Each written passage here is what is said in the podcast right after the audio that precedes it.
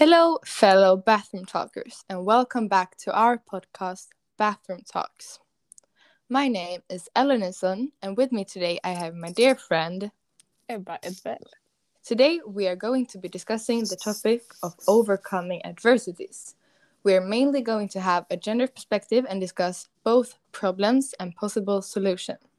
But first, Ebba, I believe that you had something that you wanted to discuss. Yes, uh, about these gender adversities uh, that we experience. I've been wondering what's the first memory of these adversities, of these sexual harassments or sexual differences that you have um, as a girl. Yes, so well, I have a one that I think almost every one of us have experienced, which is in school when we were kids, so seven or eight, when a teacher would ask two strong boys to come and help with the chairs, which might not seem like a huge problem, but I think that it creates stereotypes that leads to behavior patterns which causes females to be more submissive which leads to difficulties. And it creates boys who are who wants to hide their emotions and which leads to mental illness and aggressiveness. So i think that is one thing that almost all of us have experienced. Yes, I remember that very clear also. And mm. I think you're totally right with mm.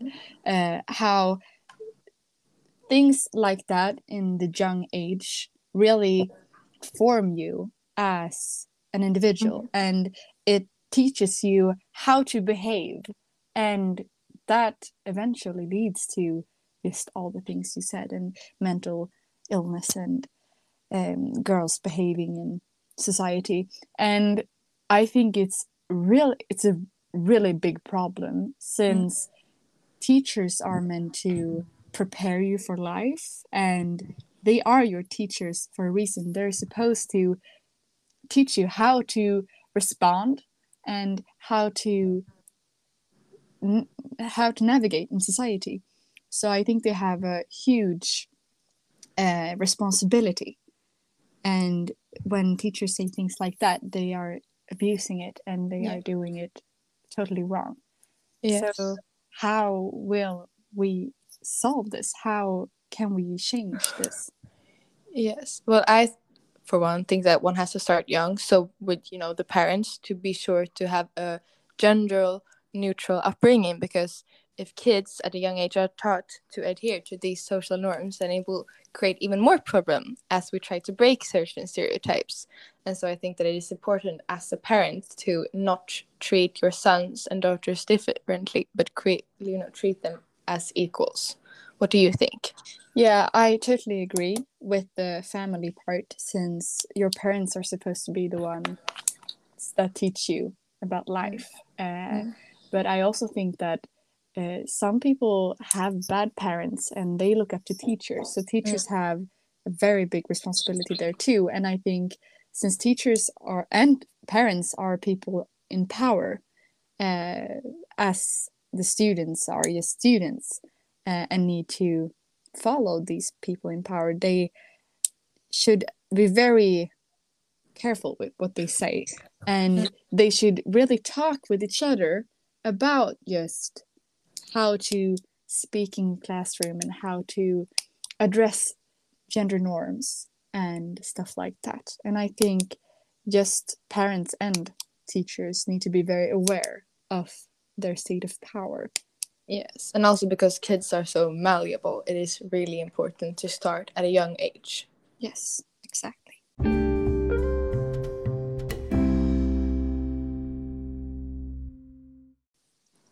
During my generation's youth, us boys were looking for tiny Swedish girls who had a reputation for being less hard to get than tiny French girls. I could imagine our surprise and our fear if we had met a Greta Thunberg.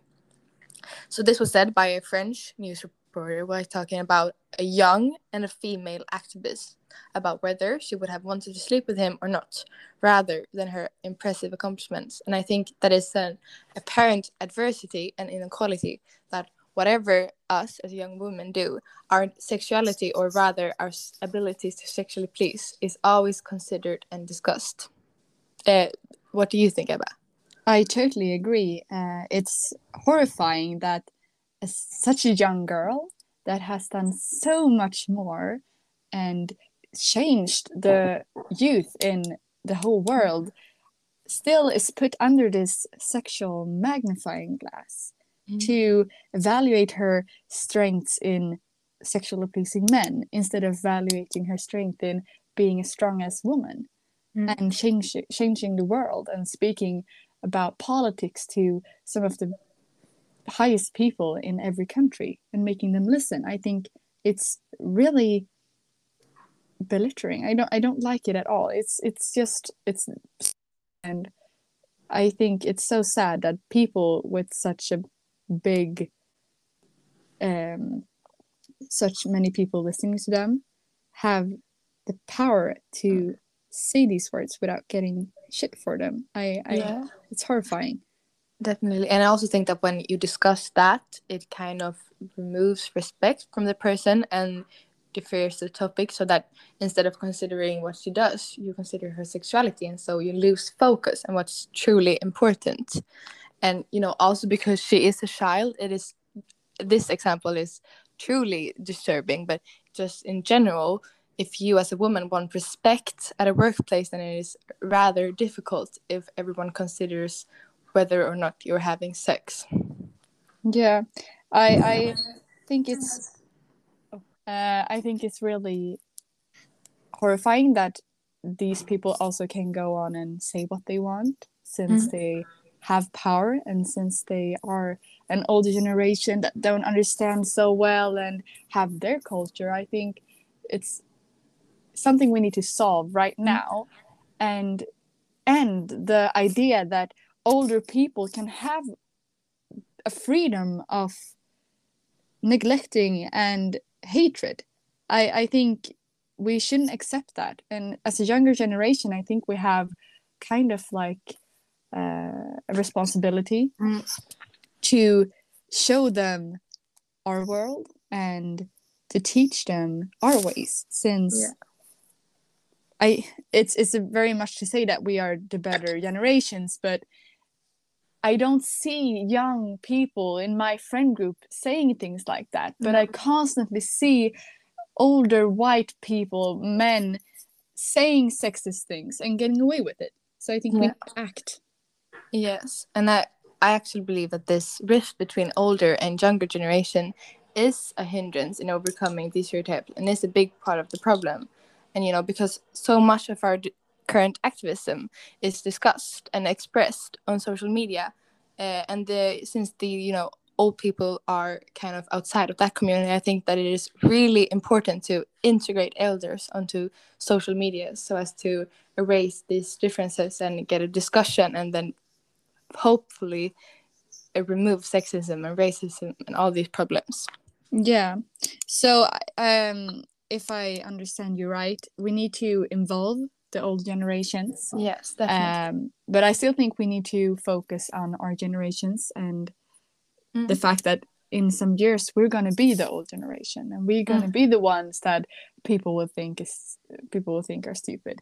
Uh, yeah. So I think we need to make a way of respect and start teaching that to everyone ex- yeah. uh, in also of course to our children because when we are the ones in power, we need to use it right. Yes, definitely. And also to remember to keep, keep engaging oneself and to keep your activism going. Yeah, not give up, not be satisfied until yeah. there is actually justice and and everybody has the right to do what they want. So, a recap of today's episode. Um, we talked a lot about sexism and how to solve it as an individual, but also as a society. That it is important to involve the older generations and keep a conversation with the people in power as teachers or as parents.